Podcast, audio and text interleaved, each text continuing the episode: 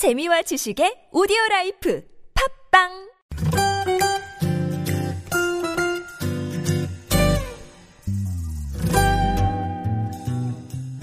안녕하십니까 대국민 주거 안정 프로젝트 집 나와라 뚝딱을 시작하겠습니다. 네, 그러면은 의원님한테만 물어볼 수 있는 것 질문이 하나 있어요. 네 네, 말씀해 보십시오. 뭐 예전부터 계속 논의가 되어 왔지만 서로 간의 의견이 좀 달라서 네. 뭐 정부, 여당, 야당 서로 막 의견이 달라서 잘 추진이 안 되고 있는 건데 네. 전월세 상한제하고 네. 계약갱신 청구권 네. 이거에 대해서 좀 어떻게 생각하시는지. 예, 그러니까 아, 저는 이제 이게 굉장히 오랜 시간 음, 지금 야당에서 주장을 해왔고요. 어, 또 오랜 시간 정부는 이걸 안 된다고 했습니다. 그렇죠. 예. 근데 지금 정부가 제시하고 있는 안 중에 가장 큰 음, 맹점은 뭐냐면 어, 이것을 전 주택에 다 적용한다는 겁니다. 아, 많은 분들이 해외에 이런 사례가 있다고 얘기하시는데요. 해외에 이런 사례가 모든 주택에 무차별적으로 적용되는 나라는 아무도 없습니다. 그럼 예를 들어서 어, 특정 금액 이하의 주택, 예. 뭐 그러니까 일종의 좀 음, 대상을 지역, 음, 지정하거나 음, 지역을 지정하지 모든 임대차 주택에 이런 식으로 계약갱신 청구권이나 전월세 상한을 주는 경우는 없어요. 외국 같은 경우에는 임대차 계약도 무작정 주는 것 같지만 그런 게 아니라 6개월 단위로 계속 연장하게 해주는 방법이죠. 음. 근데 우리는 지금 2년 단위에서 계약 갱신 청구권을 주자는 거거든요. 예. 근데 이렇게 2년 단위로 해서 주는 날은 없고요. 오히려 이 계약 갱신이 계속 자동적으로 이루어지는 계약 단위는 훨씬 2년보다 짧습니다. 6개월에서 1년 정도. 예.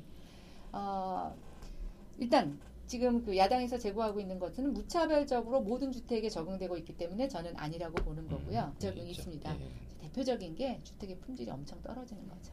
표면적으로 값은 싸지만 정말 주택이 형편없는 품질을 유지하게 되고 그것을 고칠 만한 집주인들의 아무 유인도 일어나지 않습니다.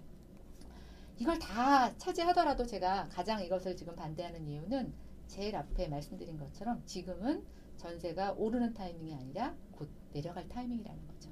그래서 전월세 상한제라는 게 이제 의미가 없어지는 거죠. 음. 방향이 위가 아니라 밑으로 가기 때문에요. 근데 언젠가 이제 또 다시 전세 예. 난이 일어나기 아, 그 제가 대비해서. 예. 일단 이제 계약갱신 청구권 같은 경우에는 전세가 내려가는 타이밍에서는 제가 집을 보증금을 빼내기가 어려운 조건이 되죠. 그러니까 2년마다 이제 사실은 나와야 돼, 나, 음. 지금 나올 수 있는 건데 지금도 그런 게 많아요. 2년을 계약을 하고 중간에 살다가 나오려면 제가 중개 수수료도 내야 되고 예, 다음 세입자도 구해와야 되는 예. 거죠. 그러니까 사실은 우리가 계속 살 생각을 하면 2년 일보다 더 길어진 게 중요하지만 자유로운 주거 이동을 하기 위해서는 꼭 임대차 기간이 긴 음. 것만 좋은 것은 아닙니다. 아, 좀 있다가 다시 전세가 오를 수도 있죠. 예, 저도 그럴 수 있다고 보여집니다. 좀 시간이 걸리겠지만 다시 움직이는 폭이 있을 수가 있는데 음, 저는 그때는 전세가 오르는 게 아니라 오르는 것만큼 월세를 받을 거라고 보고 있어요. 그러니까 지금 시기적으로 이 계약갱신 청구권이 오히려 세입자들은 불리하게 작용할 네. 수 있다라고 네, 생각을 하시는 거죠. 거구나. 네.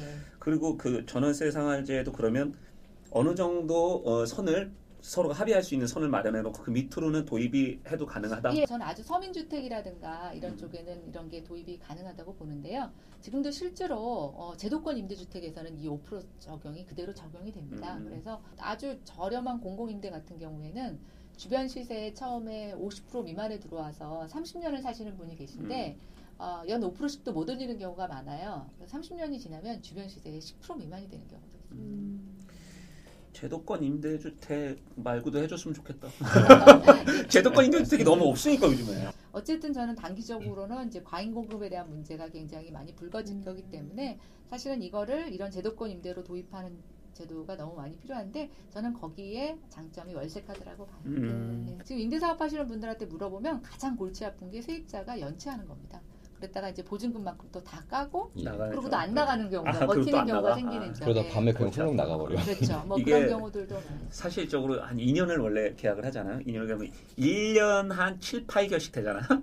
그럼 그때부터 내기 귀찮아진다. 왜 귀찮아지냐면 어차피 보증금이 있으니까 네. 나중에 까고 나가지 뭐래 내기 귀찮아져. 그렇게 되면 어떻게 되냐면 보증금이 나중에 점점 줄어들어. 네. 점점 줄어들어. 그래서 저는 렌트 소사이어티다 이제는 또 음. 렌더 소사이어티다 이렇게 얘기를 하는데 앞으로는 이제 집을 빌려 사는 사람들의 시대가 오고 어떻게 하면 쉽게 빌리고 어떻게 하면 더 질 좋은 주택을 빌리고 하는 것이 굉장히 중요한 정책 이슈가 되고요. 음. 반대로 어, 임대주택에 대한 공급자 얼마나 아, 제대로 된 주택을 적정 가격에 공급하느냐라는 게 중요 이슈가 될 거기 때문에 음. 저는 앞으로 임대차 보호법은 지금은 개정 단계지만 저희 의원실에서 이 법에 대한 프로젝트명을 임대인과 임차인이 모두 행복한 주택 임대차 음. 보호법 만들기 네. 프로젝트라고 이름을 명명했습니다. 그래서 아, 결국은 아마 새로 다 내용을 바꾸는 정도의 음. 법 개정이 되지 않을까. 저 이번에는 국회의원이 아니고 네. 예, 김연아 박사님한테 한번 물어볼게요. 네. 주택 부동산 전문가. 네. 어, 저 한번 그 어떤 세미나에서 그거 들었습니다. 이제 앞으로 집값이 오르기 힘들 거다라는 네. 취지로 어떤 네. 말씀하신 걸로 알고 있는데 전문가로서 네. 왜냐면 이제 매매 시장이 잘 안 돌아가면 이게 어쩔 수 없이 임대차 시장으로 좀 부정적인 영향이 가는 경우가 많이 있잖아요. 네. 네. 앞으로 그런 시장이 앞으로 이제 집값 전망에 대해서 좀 어떻게 하는지 좀 어, 집값이 뭐 계속 오르지 않거나 뭐 계속 떨어지거나 하는 상황이 벌어지지는 않을 거예요. 중간에 분명히 부침은 있을 텐데 아, 제가 강조하고 싶은 거는 옛날처럼 대세적 상승이라고 하는 것은 음. 이제 끝이 났다라는 것이고요. 어, 지난달에 정부가 대책을 발표했죠. 가계부채 관리 대책을 발표했더니 일부에서는 어, 택지 공급을 줄이니까 앞으로 주택 공급이 줄어서 집값이 더 오를 거다 이런 반응을 네, 보이더라고요. 오히려 올랐죠. 예, 아. 그래서 뭐좀 오르는 조짐도 좀 보인다고 얘기하고 있는데, 아, 저는 이제 여기서, 야, 이 시장이 또 이렇게 해석도 하는구나, 라고 음. 생각을 하면서 느낀 게 하나 있는데, 어, 앞으로 공급이 주, 줄어서, 어, 뭐 물량이 따일 수도 있습니다. 근데 우리가 간과하는 거는 바로 수요 부분입니다. 앞으로는 더 이상 가구수가 늘어나지 않고, 예, 집을 살 만한 여건이 허락되지 않는 양극화 사회가 벌어지는데, 과연 공급이 줄어든다고 해서 그러면 집이 부족해질까? 그거는 집이 절대적으로 부족했을 때 주택 보급률 100% 미만일 때는 가능하지만 지금처럼 주택 보급률이 거의 100%를 넘어서고 우리가 아파트나 일반적인 주택 외에 요즘은 주거용 오피스텔, 또 상가주택이라는 것도 있고 어, 여러 건물을 주택 용도로 쓰고 있는 이런 상황에서 사실은 그거는 굉장히 큰 잘못된 판단입니다. 그래서 아, 요즘 그런 것들 때문에 막 분양시장에 이렇게 집중하는 수요들을 보면서 좀 안타까운데요. 어, 저는 분명히 앞으로는 어, 양질의 주택은 사람들이 몰리고 어, 또 품질이 낮거나 지리적으로 너무 외곽에 있어서 교통이 불편한 주택에는 여전히 세입자를 채울 수 없고 살 주인을 찾을 수 없는 그런 주택시장의 양극화도 분명히 일어난다고 생각이 됩니다. 그리고 또 하나는 어, 요즘 이제 주택시장의 변동은 그 우리가 유동성 장세라고 해서 저금리 때문에 나타난 현상입니다. 주택이 이미 충분히 공급된 국가에서도 이 금리가 낮아지게 되면 집값이 오르게 됩니다. 그러니까 즉 금리에 의해서 유동- 유동성 장세가 벌어지면 변동폭이 커진다는 거죠. 그렇게 공급을 줄인다고 했더니 갑자기 집값이 이제 오를 거다라는 생각해서 전매 시장이 다시 떴다방이 또 네. 엄청나게 기승을 하고 지금 뭐 한 3천에서 6천까지 그 저희 차익을 내고 있다고 하더라고요. 근데 말씀하신 것 중에 그게 참 제가 인상이 남네요. 시장이 이렇게도 이걸 해석할 수가 있구나. 시장의 해석은 진짜 알 수가 없어. 음. 정말로. 저는 집이라는 건 굉장히 중요한 자산이라고 생각이 돼요. 중요하죠. 또 굉장히 중요한 공간입니다. 그래서 어, 저는 사실은 집을 무조건 사지 말라 이런 주의자도 아니에요. 어, 그러니까 가능하다면 음, 안정적인 주거 형태를 갖는 게 굉장히 중요하다고 생각이 됩니다. 근데 우리가 어느 순간 집은 값이 오르지 않으면 사지 말아야 될 수단이고, 예, 또 빌릴 때나 이럴 때도 품질이나 이런 것보다는 너무나 경제적인 잣대로만 모든 주택을 바라보는 게 있는데요. 이제 좀 그런 것들을 멈출 때가 됐다고 생각이 되고요. 어, 단기적으로 좀 주택시장에서 가격이 오르느냐 안 오르냐의 그런 이슈보다는 아, 우리가 이 주택의 가치를 지킬 수 있느냐, 그게 전세 보증금이든 자기 집값이든 음, 왜냐하면 우리는 굉장히 많은 빚을 내서 집을 샀기 때문에 주택 가격이 떨어질 경우에 굉장히 많은 사람들이 어려움을 겪게 됩니다. 이제 유동성에 의한 가격 상승은 아니지만 정말 살기 좋은 마을을 만들고 살기 좋은 공간을 만들게 되면 또 그 자산 가치를 유지시킬 수 있는 방법도 있어서 이제는 집값 지키기 운동.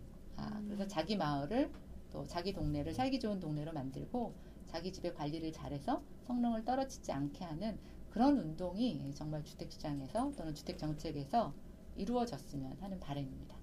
그 의원님께서 말씀하셨으니까 저도 마지막으로 의원님께 하나 부탁을 드리면 의원님 그 말씀하셨거든요. 에너지를 충전하는 공간으로서 집이 작용을 했으면 좋겠다. 근데 그게 사실은 집만의 문제가 아니거든요. 저희가 집에 들어갈 시간이 없어요. 네. 정말로 많은 분들이 집에 들어갈 시간이 없고 내 가족을 볼 시간이 없어요. 그러니까 만약에 지금 굉장히 많은 좋은 부동산 정책을 내놓으셨는데 앞으로는 이런 이런 문제까지도 조금 더 네. 저희들을 위해서 좀 신경을 써주셨으면 얼마나 좋을까. 너무 과한 아, 부탁일 아니, 수도 아닙니다. 있지만 지금 저희가 네. 그 청년 주거와 관련된 또 입법을 하고 있는데요. 네. 제가 청년 주거 문제를 보면서 느끼는 건 아, 청년들한테는 아, 주거 정책은 반쪽짜리다라고 생각되고 음. 결국은 양질의 일자리를 제공하는 게 청년 주거 네. 가장 근원적인 음. 문제고요. 지금 감독님 말씀하신 것처럼 우리가 집에 들어가서 저녁이 있는 삶을 네. 갖기 위해서는 사실상 우리의 일자리의 문제도 굉장히 많이 대대적인 개선이 필요한 것 네, 같습니다. 그렇습니다. 최근 전세값이 쉬지 않고 오르면서 깡통 전세 우려 커지고 있다는 거 다들 아실 겁니다.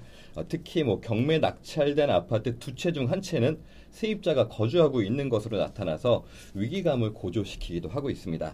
아, 특히 음, 최근 미분양 증가와 주택 공급 과잉 논란으로 어, 주택 경기 급냉 우려가 높아지고 있는 상황에서 매매 가격에 육박하는 전세 가격은 세입자의 손해를 더욱 늘릴 수도 있다고 생각이 듭니다. 어, 현재 우리나라 깡통 전세 얼마나 심각한 상황이라고 보시는지. 어, 단도직입적으로 말씀드리면 지금은 하나도 심각하지 않습니다. 네, 근데 음. 저는 심각해질 위험이 있다고 생각하기 때문에 이제 이걸 경계하는 건데요. 어, 한쪽에서는 이제 집값이 떨어질 거라는 얘기들도 있는데, 물론 집값이 떨어져서 문제가 생길 수도 있습니다. 음, 예를 들어서 지금 1억짜리 집이고 전세가 9천만 원인데 집값이 9천만 원으로 떨어지면 이제 그게 문제가 될 수도 있겠죠. 세입자한테 큰 네, 문제죠. 근데 그거보다 더 중요한 건 뭐냐면요. 어, 집값은 똑같이 1억인데 예, 아파트가 갑자기 많이 지어진 거예요, 새 거가. 그러면 이제 우리가 경제 논리에서 어, 공급이 많아지면 이제 가격이 그렇죠. 내려가게 예, 되죠. 예. 그러면 이제 집값은 그대로인데 전세 물량이 많아지면서 전세값이 떨어질 수가 있어요. 음. 네, 그럼 제가 9천만 원의 전세를 살았어요. 근데 옆동에 새 아파트가 갑자기 7천의 전세가 나왔어요. 그럼 저는 옮겨서 7천으로 가고 싶은데 집주인은 나한테 9천만 원을 빌려줬던 집을 9천만 원을 누군가한테 빌려줄 수가 없는 거죠. 그렇죠. 예. 아마 대부분 경험하셨겠지만 그 경우 집주인이 어떻게 하나요? 돈 먼저 빼주지 않습니다. 그러면 그렇죠. 들어와야 다음 돼. 세입자 들어올 때까지 세입자. 안 네. 빼주는 거죠. 네, 이게 지금 1억이라고 하는 아주 작은 금액을 갖고 저희가 예, 제가 예를 든 거지만 음. 예를 들어서 한 뭐 3억, 4억씩 음. 하게 되면 사실은 이 문제가 굉장히 커지고요. 네. 어, 제가 그 8월에 어떤 언론사에 인터뷰를 하면서 이제 외환위기 때 같은 역전세가 온다고 했는데 아, 이것을 해석하는 글들이 여러 가지가 있어요. 뭐 집값이 떨어지기 때문에 역전세가 온다고 하는데 물론 그럴 수도 있지만 집값은 크게 변동이 없어도 일단 입주 물량이 굉장히 늘어나기 때문에 전세를 줄 수 있는 주택이 급증을 하면서 전세값만 떨어지는 그래서 지금 내 보증금을 똑같은 세입자로 구할 수 없는 그런 역전세난은 제가 봤을 땐 분명히 온다고 생각합니다. 분명히 그 역전세난이 오신다고 말씀을 하셨고요. 저희도 대부분 비슷합니다. 그리고 요것과 비슷한 느낌으로 이제 다른 전문가분하고도 얘기를 했고요. 근데 저희 팟캐스트에서 중요한 건 언제쯤 온다고 생각하십니까? 어, 지금 언제쯤? 그러니까 이게. 그 지역마다 좀 많이 틀려요. 네. 그래서 네. 지금 이제 대, 대구 같은 경우에는 일부 전세값이 떨어지는 현상이 네, 벌어졌고요. 그런데 어, 이게 대충 한 2017년 하반기부터 어, 굉장히 좀 집중적으로 물량이 완공되는 시점이 도래하기 때문에요. 저는 이제 내년 중에 일부 지역에서 발생할 수 있다고 보고 있고 지금도 약간 국지적으로는 음. 이런 현상들이 목격이 되고 있습니다. 네. 일단 제일 관건이 입주 물량이 어느 정도가 있느냐가 따라서 지역별로 좀 편차가 나타날 수 네, 있다는 그래. 말씀이시네요. 그러니까 사실 내년에 제일 중요한 거는 음, 전세값을 상한을 거는 게 문제가 아니라 내 전세금을 내가 원할 때 빼내갈 수 있느냐 가장 시급한 게 사실은 지금 얘기한 이 역전세난 때문이라는 음. 거죠. 네. 그래서 이게 사실 막히기 시작하면 경제 전반에 뇌관이 됩니다. 지금 우리가 집값이 떨어지는 것만 가계부채의 문제로 삼고 있지만 어, 집값의 80%나 되는 돈이 묶여서 서로 이동하지 못하고 어, 이게 어딘가 정체되어 있으면 새 아파트는 새 아파트대로 사람을 구하지 못해서 빈집으로 남고 예, 기존 세입자들은 자기 훨씬 더싼 전세로 움직일 수 있는데 못 움직여서 또 어려움을 겪고 굉장히 이, 내, 우리 내수시장 안에서의 자금 흐름을 막히게 하는 일종의 돈맥경화라는 것이 우려될 수 있습니다. 2017년 하반기랍니다. 우리 팟캐스트 듣는 여러분. 그때 몰려오고 있습니다. 음, 아는 분들한테 그렇게 조언을 해드리고 있는데요. 만약에 집주인이 전세 보증금을 올려달라고 요청을 하면 증액분만큼만 월세로 전환하십시오. 어, 최근 음. 금리가 엄청 낮기 때문에요. 전월세 전환율도 굉장히 많이 낮아졌습니다. 그래서 음. 그만큼을 내다가 만약에 역전세난이 오면 그 보증금만 다시 안 내면 됩니다. 음. 예, 그래서 어, 저는 그렇게 하라고 말씀을 드리고 그렇지 않을 경우에는 이제 전세 보- 보증금 반환보험 이것을 가입하시라고 하는데 오늘 서울보증에서 나오셨지만 이게 사실은 지금 수수료가 좀 비싸요. 음. 예, 그래서 많은 분들이 꺼려 하시는데 이제 이 보험료율이 서울보증과 허브에서 지금 또 열심히 아주 내려주고 계세요. 네. 그래서 저희가 확정이 돼서 어느 정도 가시적인 결과가 나오면 그때 한 번 더 설명드리러 어, 찾아오겠습니다. 허그분 개인적으로 친하시죠? 아, 네. 예, 알겠습니다. 오늘 바쁘신데 이렇게 자리 나와주셔서 감사합니다. 네, 예, 감사합니다. 감사합니다.